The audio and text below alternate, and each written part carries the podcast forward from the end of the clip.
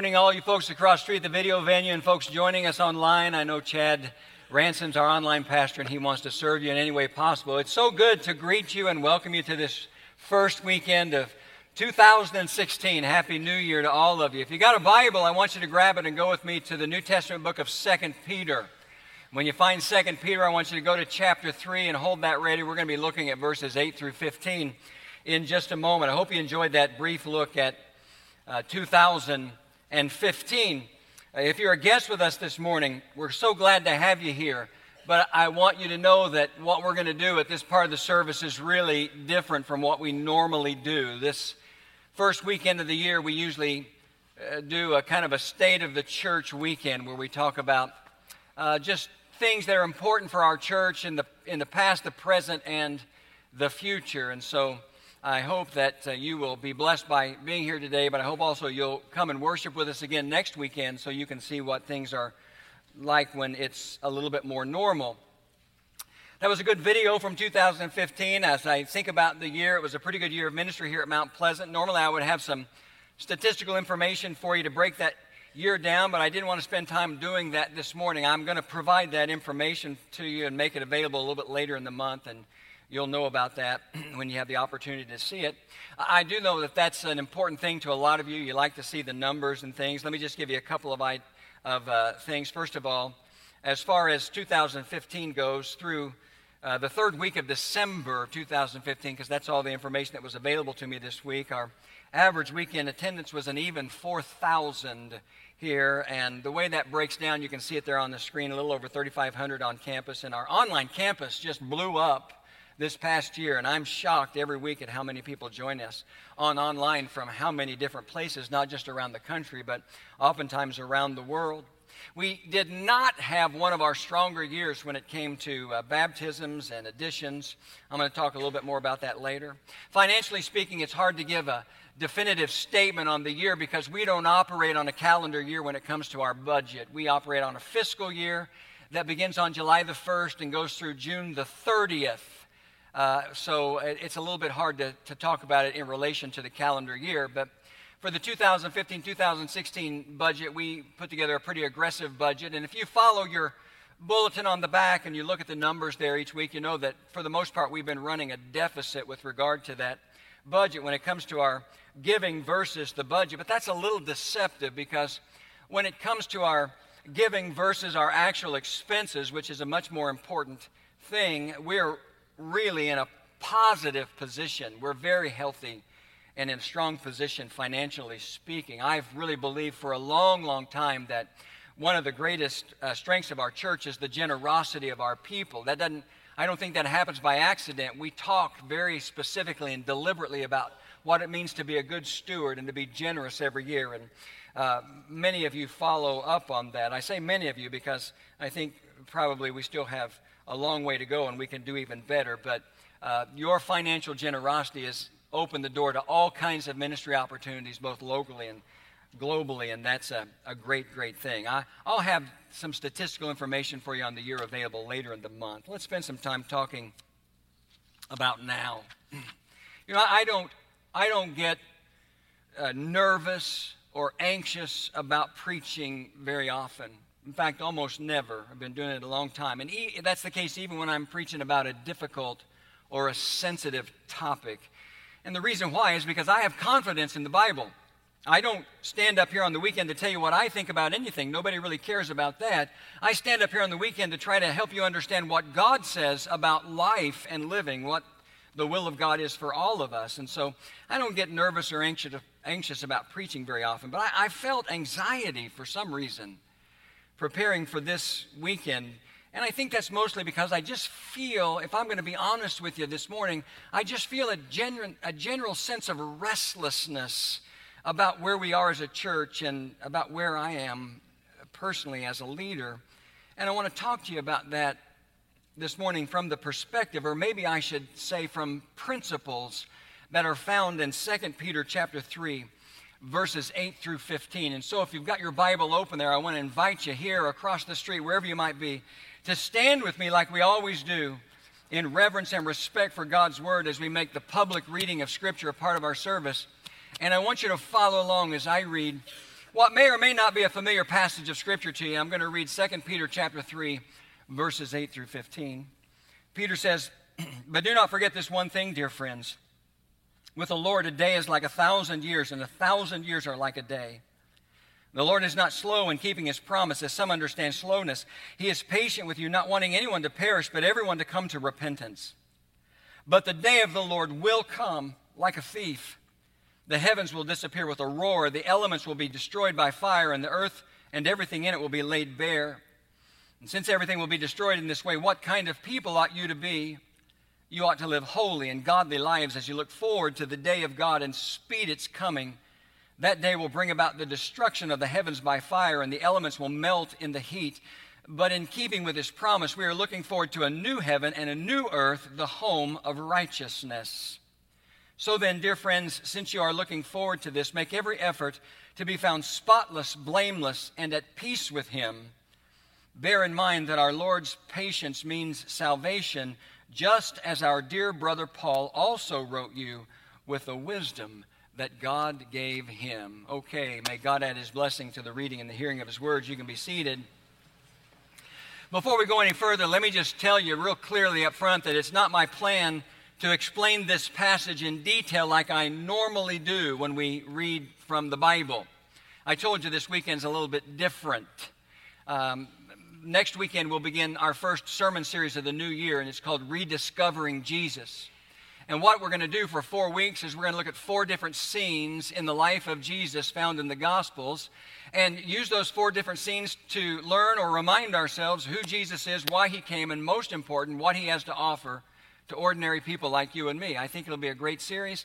I think it'll be a great time to invite a friend. If you've been wanting to invite somebody to come and worship with you at Mount Pleasant, that would be a great time to do that. And then after that, we're going to spend seven weeks going verse by verse by verse through Revelation chapters 2 and 3 in a sermon series called Dear Church. Because if you're familiar with that passage of Scripture, what happens there are, are, are we find seven letters written to seven different churches, and they're powerful. They're powerful passages of Scripture, and I know it's going to uh, be a powerful study for all of us. But this morning we're going to do things a little different. When I study my Bible, I look at it verse by verse, line by line, and oftentimes word by word.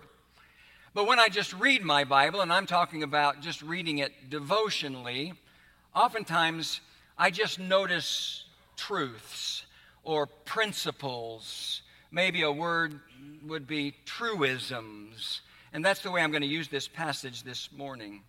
You know, one of the reasons why I think I feel this restlessness is just based on, you know, how quickly the world is changing around us and how different the world has become recently. I'm not just talking about changing in terms of technology, I'm talking about everything. Families are changing, values are changing, society and culture is changing, our idea of right and wrong and what's moral and immoral is changing, our ability to be kind to one another and to be civil to one another is changing. The world is a different place in that there's a growing hostility in our world, in our country today, towards Christians and Christianity. And people today are anxious and afraid like no other time that I can remember as an adult about all the different things and all the different threats that face that we face around the world. And the question in the midst of that change is how is the church supposed to respond and how does this church respond? And that's where this passage from 2 Peter chapter 3 comes into play because when I look at that passage I just read, what stands out to me just in this context are two big broad principles that I think we need to understand. And the first one is this I know you don't have an outline in your bulletin insert like you normally do, you just have a blank page there. But if you want to take some notes, you can just write down a number one. And let me give you the first principle that I see here in this passage. It's we need to live our lives with perspective. With everything changing so dramatically around us and with waking up every day to it seems like in some way a new world, we need to live our lives with perspective. Peter began by saying, Do not forget this one thing, dear friends, with the Lord, a day is like a thousand years, and a thousand years are like a day. Now, the first thing I need to say is that these words are very specific for the passage. We always need to read and study our Bible in context. And these words are very specific for this passage, and you see that if you read the entire chapter. You don't even have to have it explained to you, it's that clear. Peter's telling his readers that God is patient when it comes to his ultimate plan, then they should not mistake or confuse his patience with him being slow or him being disinterested in what's happening in the world today. God's patient when it comes to the return of Christ, and God's patient when it comes to his ultimate and final judgment of all things. But beyond that, you can also see in those words a principle about living with perspective. Peter says, But do not forget this one thing, dear friends. With the Lord, a day is like a thousand years, and a thousand years are like a day. Now, when he says a day is like a thousand years, he's basically saying, don't overestimate the importance of a single day. I don't know what it is about us, but just seems to be a part of our human nature that sometimes we make things bigger than they really are. We make the day bigger than it really is. We make events bigger than they really are. And so, what we're being reminded of here when it comes to living with perspective is that we shouldn't overestimate the importance of a single day or maybe even a single event. Understanding that is a part of living with perspective. The late Dean Smith, who was the basketball coach at the University of North Carolina for so many years, once said, If you make every game a matter of life and death, you'll be dead a lot. And there's a lot of truth to that. A lot of truth to that. I read that quote this week and I realized that I've died a lot over the past 35 years because I've always viewed the weekend like that. I've always viewed the weekend services as a matter of life and death. There's a good side to that and a bad side to that. But the bottom line is we need to live our lives with perspective. And the first thing that means is don't overestimate the importance of a single day. But that's not all there is here. That's just one half of what it means to live with perspective. Peter said, A day is like a thousand years, and then he went on to say, A thousand years are like a day. And that second statement, a thousand years are like a day, reminds me that while we shouldn't overestimate the importance of a single day, we also need to understand that every day matters in our lives. Every day matters. And that means what we do each and every day of our lives matters. What we do as believers every day matters. What we do as believers individually and what we do as believers collectively as the church every day matters. And I'm not contradicting myself here. I'm simply explaining what it means to live with perspective based on this principle that we see in first or second Peter chapter 3 and verse 8. Let me reduce it to real simple terms and say it like this. Living with perspective means that we don't live for the moment, but we absolutely must live in the moment. We don't live for the moment, but we live in the moment. I tried to think of a Bible verse that describes what it looks like for Christians to live in the moment. And the best one I could come up with was Philippians chapter 1 and verse 21. I don't know if you're familiar with the book of Philippians, but when Paul writes that letter, he's a prisoner, and literally he doesn't know what tomorrow holds. He doesn't know whether he's going to live or die. And so he's kind of having a debate, an internal debate with himself about whether it's better for him to continue to live and serve God in the world or to die and to be face to face with the Lord in heaven. And he comes to this conclusion in verse 21. He says, For me to live is Christ, and to die is gain. And we see what it means to live in the moment in that phrase. It means to live is Christ. Every day that we live, we represent Christ. We promote Christ. We honor Christ. Let's think about it this whole idea of living with perspective from the standpoint of our text that we read 2 Peter 3 8 through 15.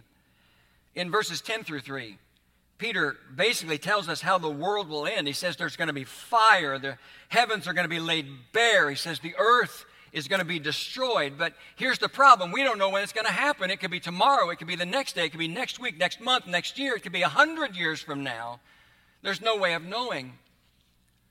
But instead of just saying, well, since everything is going to be destroyed and there's no way I can know when it's going to happen, it doesn't matter how I live or what I do. Instead of saying that, Peter goes on to say in verses 11 and 12, since everything will be destroyed in this way, what kind of people ought you to be? And then he says, you ought to live holy and godly lives as you look forward to the day of God. And then in verse 14, he says, So then, dear friends, since you are looking forward to this, make every effort to be found spotless, blameless, and at peace with him, talking about at peace with God. What's Peter saying there? He's saying, don't live for the moment, live in the moment. Live in the moment.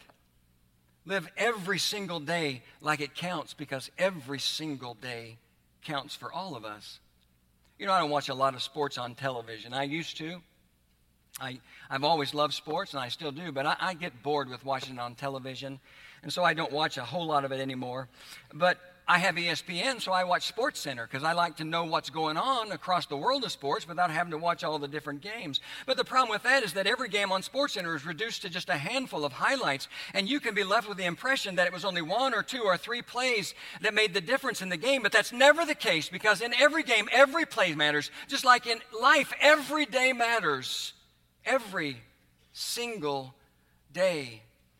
So we need to live that way by living in the moment and we need to do that because that's the only way we can live our lives without regret. And it has to start now because time goes by so fast. You can't wait till tomorrow. You can't say, well, tomorrow I'm going to start making the most of my time. Tomorrow I'm going to start living in the moment. You can't do that because time goes by so fast. And the older you get, the more you understand that. Sandy and I went to see the new Star Wars movie this last week. And uh, we got to the movie theater early because that's the way I like to do it. I like to get there and pick out my seat. And so when somebody comes along and says, Can you move down? I say, Absolutely not. I got here early so I can sit right here. Maybe you should think about that next time. That's okay everywhere but church, by the way. So we got there early, and I sat and watched the empty theater fill up, mostly with younger people who think that Star Wars is a movie of their generation. But it's not. Because as I sat there in that movie theater, I realized that I was 19 years old when I saw Star Wars for the first time. I was 19 years old. And then I blinked, and I'm 57 years old watching The Force Awakens. How many even know what I'm talking about? You can't say, uh, you can't wait. You can't wait till tomorrow to make the most of your life. You can't wait till tomorrow to say, I'm going to make sure that I live in the moment every day because every day counts. Because time goes by so fast. And you can't do that because you know what? The truth is, none of us has the hope or the promise of tomorrow. Not a single one of us, not to try to be too grim in the new year.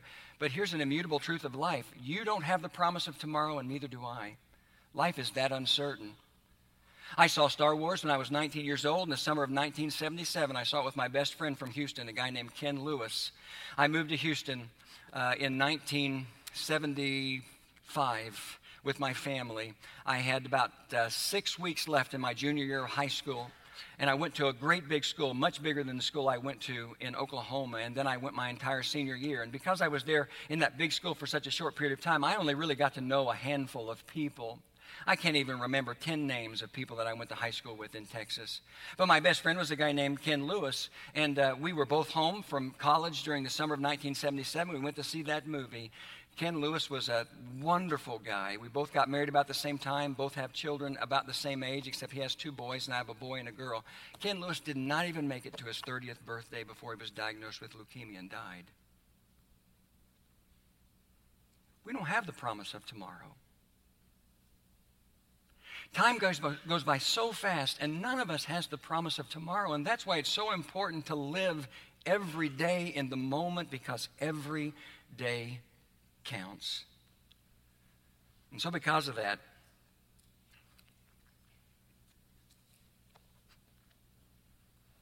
I'm just not satisfied or content to come to the end of a year and say it's been a pretty good year of ministry at Mount Pleasant Christian Church. Our expectation should be much higher than that.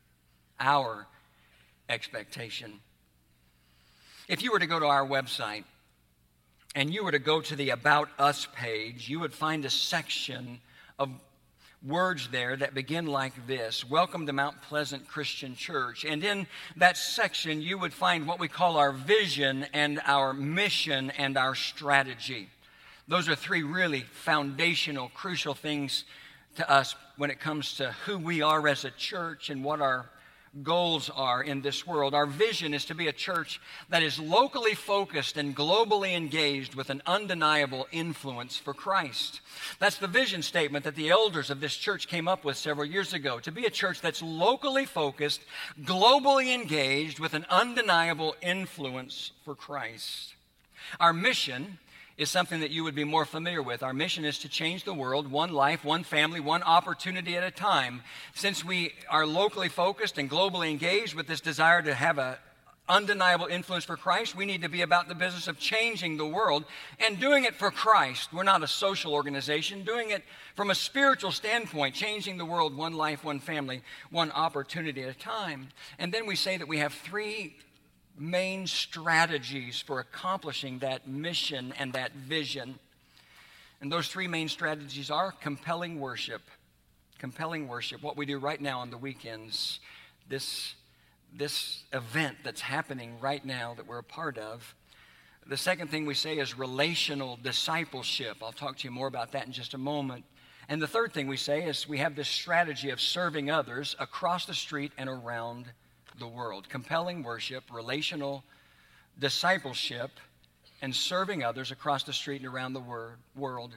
We say compelling worship because the word compel has the idea of, of, of giving you a sense that you need to respond. I'm compelled to respond. I'm compelled towards some kind of action. It's an irresistible thing for me. And so the desire of our heart is to have weekend services where you walk out the door compelled to some kind of change in your life compelled to answer God's call on your life in some way, compelled to say yes to God in some way. That's the desire of our heart every weekend when we worship together. And then we say relational discipleship. And that just means that we really believe and are committed to the truth that spiritual growth and transformation can happen in a significant way in community with other people. In community with other people. And when I say that, I'm talking about the ministry of small groups in our church. We call them home groups. Small groups in our church. All throughout every week, we have small groups that meet in homes around our community. We have 8, 10, 12, 14 people come together for an hour, an hour and a half, and they spend time together in study and prayer and fellowship and encouragement and a variety of different things. Now, this is, in one sense, a relatively new thing for us to focus our attention on, but in another sense, it's not new at all. When I came here 14 years ago, there was a pretty strong small group ministry emphasis in the church, but over time it began to dwindle, and people, uh, you know, would say things like, "Well, I've been in a small group for a while now. I'm going to take a break," and then never got back involved in a small group. And so we looked at how we can uh, accomplish the desire to help you experience spiritual growth in your life outside of the weekend services, and we created a ministry plan called the Journey. You remember that the Journey and I really loved the journey. And at that time, we talked about focused discipleship instead of relational discipleship like today. The journey gave you the opportunity to kind of diagnose where you were in your life spiritually speaking and then gave you four different paths that you could walk down to grow in your spiritual life a path of growth, a path of community, a path of healing, and a path of service. I loved everything about that ministry plan except one thing. And the one thing I didn't love is that most of you never chose to take advantage of it. I'm not saying that to criticize, I'm just saying that as a reality. For whatever reason, it just never got any traction here in our church. And so sometimes you have to say, you know what, something's not working, so we need to do something different. And we decide to go back to that emphasis of small groups and change from focused discipleship to relational discipleship and encourage you to get connected in a small group. We've tripled the number of small groups we have since we began this new emphasis, we've kind of done it under the radar a little bit because we're lacking in leaders. We need people who are willing to step up and be leaders in small groups. You don't have to be a Bible scholar to be a leader. We'll train you and equip you in every way to be able to lead and facilitate a small group. And we need you to be a part of that. You need to be a part of it. You might say, Well, I don't need to be a part of it. I'm connected to the church. And say, and I would say back to you, you need to be a part of it so you can help other people get connected to the church. It's not always about you and what you can get. Sometimes it's about what you can give. My son Andrew, his whole role on staff here has changed from a young adult pastor to a discipleship pastor, and he's really embracing this role of leading this relational discipleship ministry. But we're going to need your help. And then we say we serve others across the street and around the world. And I think you understand that that's been a big part of our church identity for a long, long time. None of all of these strategies are wonderful, they're great, they're tremendous, but they won't work apart from your commitment and involvement. And it's really pretty simple. Here's what I'm asking from you I'm asking from you to make a commitment to worship, to grow, and to serve. That doesn't sound like too much to me to ask somebody who says that they love God and He's the first priority of their life to make a commitment to worship, to grow spiritually, and to serve. We don't need to change anything about those, th- those, those strategies because I think that they're, they're great. I think that they are important, and that's where we need to be. We just need to raise the level of our commitment to those things. But here's something new that we need to do in 2016. Uh, we're beginning a new ministry at Mount Pleasant in 2016 called Impact, an impact ministry. In fact, that's going to be our word as a church for 2016 and beyond, the word impact. That's going to be our word. You're going to read that and hear that a lot in the days to come. I'm already uh, looking for uh, uh, something, someone to add to our staff to serve in the role as impact pastor to help us do this. We're just talking about looking for new ways and more ways that we can impact, make a spiritual impact on our community and the world. Impact has been a part of our DNA for a long time, even if we haven't described it that way. That's why we built the Community Life Center. Uh, across the street because we wanted to impact our community in the area of, of, of something that is really important to most people today, and that's sports and recreation and wellness and those kinds of things. That's why we built our community ministry center a few years ago back on the south part of our parking lot so that we can impact our community by providing food to people who need food and clothes to people who need clothes and other basic necessities of life. We do that we, we realize that kind of impact through our local mission partners and through our global mission partners in a number of different ways. But we can do more, and we need to do more as we move forward. We need to expand some of the things that we're doing currently, and we need to create new opportunities to make an impact as we move forward. Let me give you just a few ideas or a few examples of what I'm talking about, and time does not allow me to go into any real detail on any of these things. But let's just talk about the kind of impact that we make in our community ministry center every week. Every week we serve anywhere from 275 to maybe 325 individuals or families through our community ministry center, providing with them, them with food and clothing. And, and by the way, I can't. I want to go on record as saying is that I am so proud of our staff that serve over there and all of you who volunteer over there. You are tremendous tremendous. The work that you do is tremendous and it's so needed. Let's celebrate those people just for a moment in our service. And let me tell you, we need more volunteers to serve in the Community Ministry Center. We're doing a great job meeting the physical needs of people in our community, but we need to be more intentional when it comes to spiritual things and meeting spiritual needs. We need to make more of a spiritual impact through that ministry over there. That's not to say that anything we're doing is, is not good. I'm just saying we need to do more in terms of our spiritual impact. What we do over there happens primarily on Thursdays, and so moving forward, we'll call that Impact Thursdays, and we'll be looking for a way to make a greater spiritual impact on those people, find a way to make them a part of our church family if possible. Another example is we have an ongoing partnership with a mission in downtown Indianapolis called Shepherd Community. And we began to talk with the folks at Shepherd Community a while back, and they said, We want to identify an area in the greater Indianapolis area that is in serious need of physical and spiritual impact.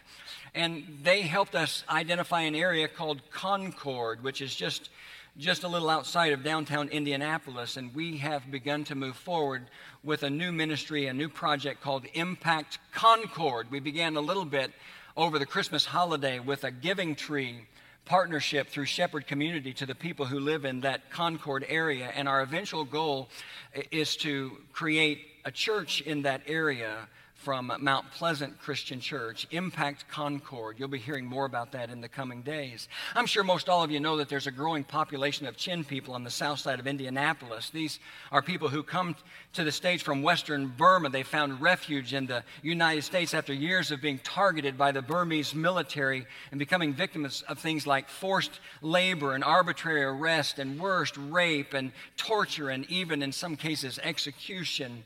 We've had a ministry to Chin refugees almost from the beginning of their arriving in Indianapolis, but we need to increase that ministry by creating more opportunities for them to have worship with the Lord and for them to have spiritual community. And so we are welcoming new Chin services on our campus beginning in 2016 and discovering how we can increase our Chin partnership. We'll call this Impact Chin.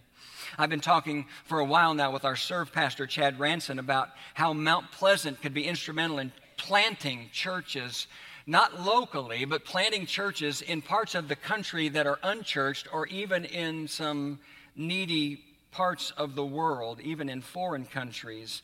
These are just a handful of examples. There are so many more, but we need to increase the level of impact. God has blessed our church significantly, and the Bible teaches us that to whom much is given, much will be required. And we need to be able to meet that responsibility. I'm going to be wide open when it comes to this idea of impact and wide open to all kinds of possibilities. Uh, you know, one of the things that is so clear to me as I stand here on this first, I stand here on this first weekend of, the, of 2016 is that church has changed so dramatically since I began back in 1980. And really now today, there's no set, there's no one set way of doing church today. It's wide open. We're discovering that you can do church in a number of different ways. One of the biggest things that happened in the past several years when it comes to the American church is the multi site model you may not know what that means, but that basically is a model where there's one church in multiple locations. That's not happened a lot in our community here in the Greenwood area, but it will. It will happen. There will be large churches around the greater Indianapolis area that will open up campuses here in the Greenwood area. And there's a lot of people in Greenwood that need to be saved.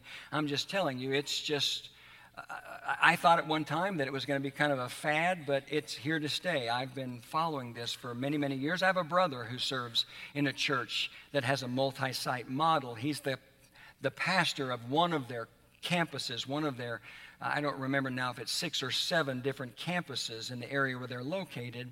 I read this week that 62% of American megachurches, a megachurch is any church in the U.S. that averages more than 2,000 people in weekend attendance, 62% of American megachurches are now multi site, up from 46% five years ago. Now, I have thought about this and even researched this quite a bit over the years, and I will be honest with you this morning and tell you that I've never really felt led to pursue this approach to doing ministry in the past for a number of different reasons, and here are my reasons. Number one, I'm not really believe that it was necessary in a place like Indianapolis. I think that there are places in our country where it is necessary. I think where my brother serves is a good example of that. But never have really viewed it as being so necessary in the Indianapolis area because everywhere you turn in Indianapolis, there are churches. Everywhere you turn. And as I said, there's still a lot of lost people, even with all the churches. But I, I just I just always had a sense that, that it, it, would be difficult to do that because of that, especially for an independent Christian church like Mount Pleasant, because we have sister churches all over the city. There's, a, there's not a location that we could go to and open up a, a, a new campus where we wouldn't be right next door to a church that's just exactly like ours, and oftentimes a mega church that's just exactly like ours. Another reason why I've been hesitant is because, you know, I've not always believed in the model of the multi site the way it unfolds. And here's what I mean by that. Oftentimes, a large church will open up a campus in a, in a new area, and they do it under the, under the, the, uh, the pretense, I guess, of reaching lost people, but all they end up doing is just taking existing people from existing churches, and it devastates some of the churches in those local areas. And I just never felt like that was, you know, the way the Great Commission should unfold. The Bible says we're to be fishers of men, not rearrangers of the aquarium.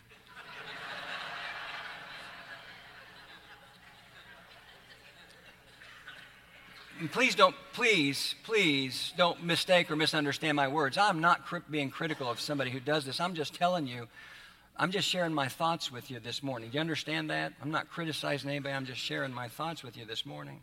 Another reason why I've always thought that the multi site model might be difficult for us is because I look around at our campus. Just think about our campus for a moment. I'm talking about our 70 plus acres of property and all the buildings we have on this campus, and how in the world I wonder how in the world could we reproduce this someplace else without the cost being exorbitant?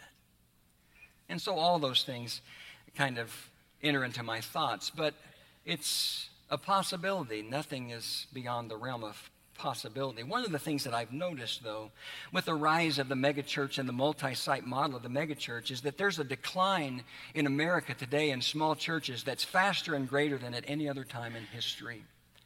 I read an article this past week that suggested that over the next 10 years that there could be as many as 100,000 small churches close their doors in America. And I don't believe that's far fetched because in my work with the Solomon Foundation, the Solomon Foundation helps churches, plants churches, helps churches get to the next level. We see a lot of churches that are shutting their doors across the country. And let me tell you something that's in my heart. I have a heart for small churches. And I have a heart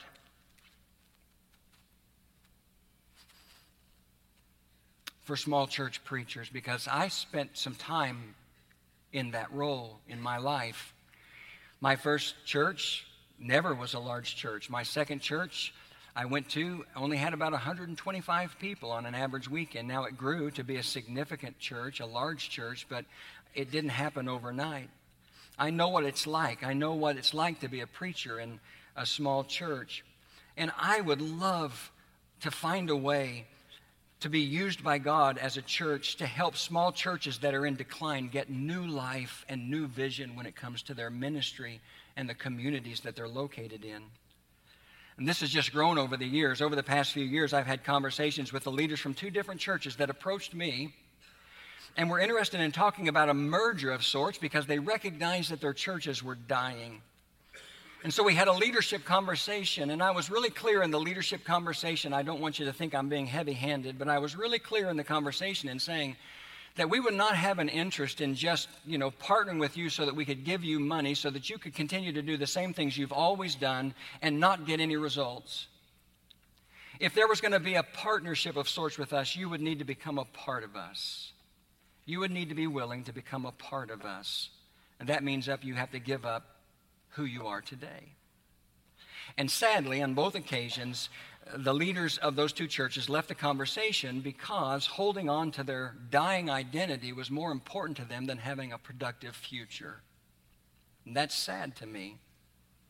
And so I'm praying, when I think of the idea of impact, and I read another article recently that talked about how in the future, moving forward for churches, church mergers are going to become a significant part of what we see happening in our country. I'm praying that beginning in 2016, God might open the door for this kind of impact, and we might be able to help small churches become relevant again. My goal basically, I'm open to anything, folks. My goal is to make the word impact synonymous with Mount Pleasant Christian Church. Let me talk to you for a minute about a challenge that we face that's very real. Our worship center seats exactly 1,200 people. Where we are right now, we seat exactly 1,200 people. We hold four services every weekend, three of them here and one across the street in the video venue at 1045. Primarily, we started that service because we needed to create some space in this room. And I appreciate the folks who worship across the street at the video venue every week, and I hope you enjoy those donuts. I looked at our statistics from this past year, and as it pertains solely to the number of people inside this room on the weekend, we average about 580 on Saturday night. So we've got a lot of room on Saturday night, but honestly, there's a lot of folks who just won't go to Saturday night church for whatever reason. You just won't do it. I go, I'm paid to go. I'm kidding. I love those folks on Saturday night. At 9 o'clock, the average is around 800. At 1045, it's around 915, 920, somewhere in that area. There's an old adage when it comes to church growth. with regard to your worship space that says when you're 80% full, you're full, which means we're full at 960 people. We are pretty much or have been pretty much bumping up against that for a long time now. When we have big weekends like our recent Christmas service, we're at capacity. There's nothing we can do on this location to make that any bigger than it is. There's nothing we can do on Easter weekends uh, to make more space for people beyond what we already do. We need to address this issue so that the church can continue to grow in the future, well beyond when I'm here to be the pastor. I need to take the leadership responsibility to make sure that the next guy has the resources he needs to continue to reach people for Christ. I'm not trying to be overly hard on myself, but I don't think I've provided good leadership in this area. And here's why because there's a leadership axiom that I'm aware of that says if you're always talking about the same problem, then you're not leading. And I've been talking about this with people for a while, but never doing anything. And so moving forward, we need to make a plan. We need to decide on a plan. We have four basic options that are ahead of us. I'm going to lay them out for you this morning. I don't have time to comment on each of them. They each have pros and cons. The first one is we can add a service or services. That might seem like it's the simplest no brainer explanation, or, or excuse me, not explanation, but answer, but it's not that simple. Number two, we can find a way to expand this current worship facility. And I'll tell you honestly that for most of the time I've talked to people about this, I didn't think that was possible. I do think it's possible today. The third thing we can do is we can build a new worship center. We got lots of space across the street on the Field of Dreams. We could build a whole new worship center. It could be as big as we wanted it to be, and it could look exactly like the way we wanted it to look. But it would cost a lot of money. The fourth one is to embrace the multi site model that I talked to you about just a moment ago, what that might look like for us. I can't stand here this morning and tell you that I know exactly which one of these options we'll pursue, but I can tell you that a decision will be made in 2016. I'll talk to you about it. You'll know.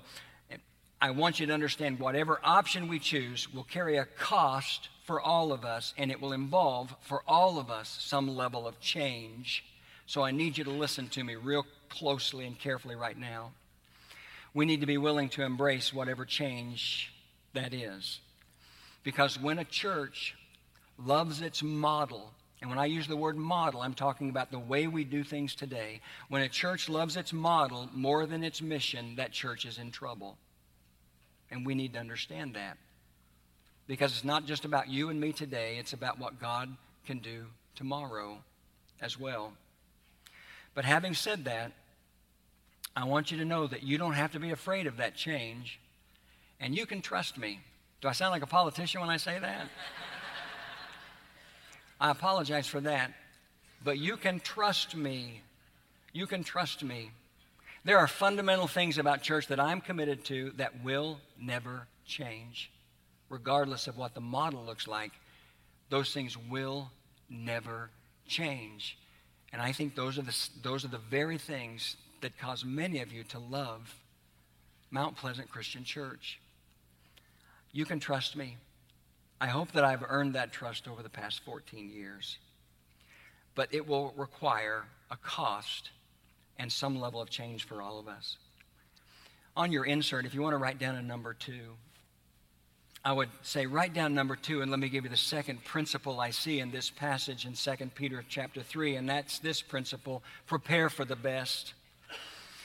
Back in 2 Peter chapter 3 and verse 13, Peter says, But in keeping with his promise, talking about God's promise, we are looking forward, forward to a new heaven and a new earth, the home of righteousness. Peter's really clear in this passage about what's going to happen to the world. He says everything's going to be destroyed, but in spite of that, he said, We need to prepare for the best.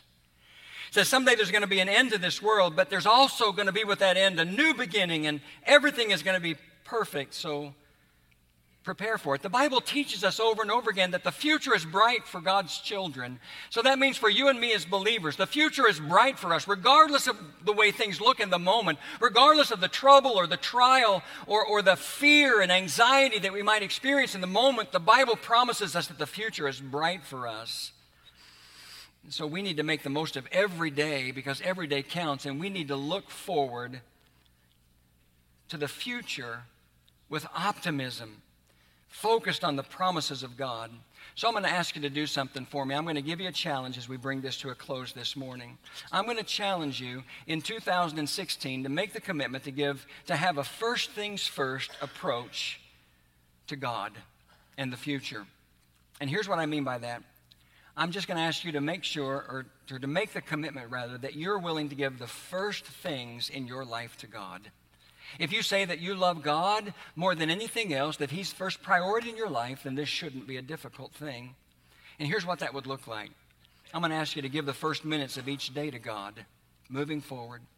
The first minutes of each day, and each day in Bible reading, devotion, and prayer. Begin your day with God. It'll make an incredible difference in your life. I'm going to ask you to give the first day of the week to God. And what that looks like is making weekend worship a priority. We say the first day of the week. We know that's Sunday. We have Saturday night church also, but you understand what I'm talking about. I know that the week is busy. I know that your life is busy. Depending on what season of life you're in, it, it could be crazy if you have young children. But it's hard for me to believe that we can't find an hour and 15 minutes out of our week to devote to worship on a Saturday night or a Sunday morning. I'm going to ask you to give the first part of your income to God. That's not new because I've been asking you to do that for a long time. We talk about money openly and honestly here and what it means to be a good steward. And a good steward gives the first fruits of their income back to God, tithes in tithes and offering. What we're going to do moving forward as a church and how we want to impact our world is going to have a price tag connected to it. It'd be naive to think any different. I'm going to ask you to give the first priority of your heart to God. And what I mean by that is I want you to make sure moving forward that you make God first in every decision that comes across your, your life, your family. I'm going to ask you to give God the first month of this year. And what I mean by that is I'm going to ask you to be willing. And there's no way for me to know whether or not you do this or not. This is totally between you and God, and it wouldn't make me think better or worse of you depending on your response. But I'm going to ask you to think about giving Him the first month of this year and from today on forward to be willing to fast and pray throughout the month, praying for the issues in your personal life and your family, but also praying for this church. Fasting is an intimidating thing to a lot of people because we think about going without food, and that frightens us. Honestly, that makes us anxious. But let me give you the simplest explanation of fasting that you'll ever hear in your life. Here's what fasting is fasting is being willing for a period of time to move something out of your life to make more room for God in your life. That's all it is for a period of time to be willing to move something out of your life to make more room for God in your life. That's what fasting is. And it may involve food, but it doesn't have to involve food. I'm certainly not thinking that we would go without eating for an entire month. It could be it could be related somehow to food though. It could be a portion of food. It could be another thing that is a big part of your life that you're willing to move out of your life for a time so you can make more room for God. It could be social media. It could be something that you drink. It could be an activity that you involve yourself in, moving it out of your life for a period of time to make more room for God. And when you make more room for God, you pray. You make a list of the needs in your life. I know every one of us has personal needs in our lives and our families that we need to devote to prayer. But I would also ask you to pray for God's protection and blessing and favor and direction on your church, your church right here at Mount Pleasant. And I would ask you to pray that God would bring one more, one more person to this church. We didn't do a good job this past year in reaching people who are lost. We just didn't, not in relation to the size and the influence of our church. We need to do better. Let's begin by praying. If every one of us made a commitment to pray for one more and God answered that prayer, it would be significant. The first responsibility of a church is to make disciples and discipleship begins by reaching people who are lost. We need to do that. You know, I've been serving God in the ministry of the local church, and we'll, we'll close with this, since 1980. And, and I look back at 2015, and I'll tell you, personally, it's one of the most difficult years of my life. And there were a number of different reasons why, too many to burden you with here in the moment. And so I was very introspective about this year as it came to a close. I was very anxious for 2016 to begin and put 2015 in the rearview mirror. One of the things I realized, one of the conclusions I came to in my introspection is that I'm not finished.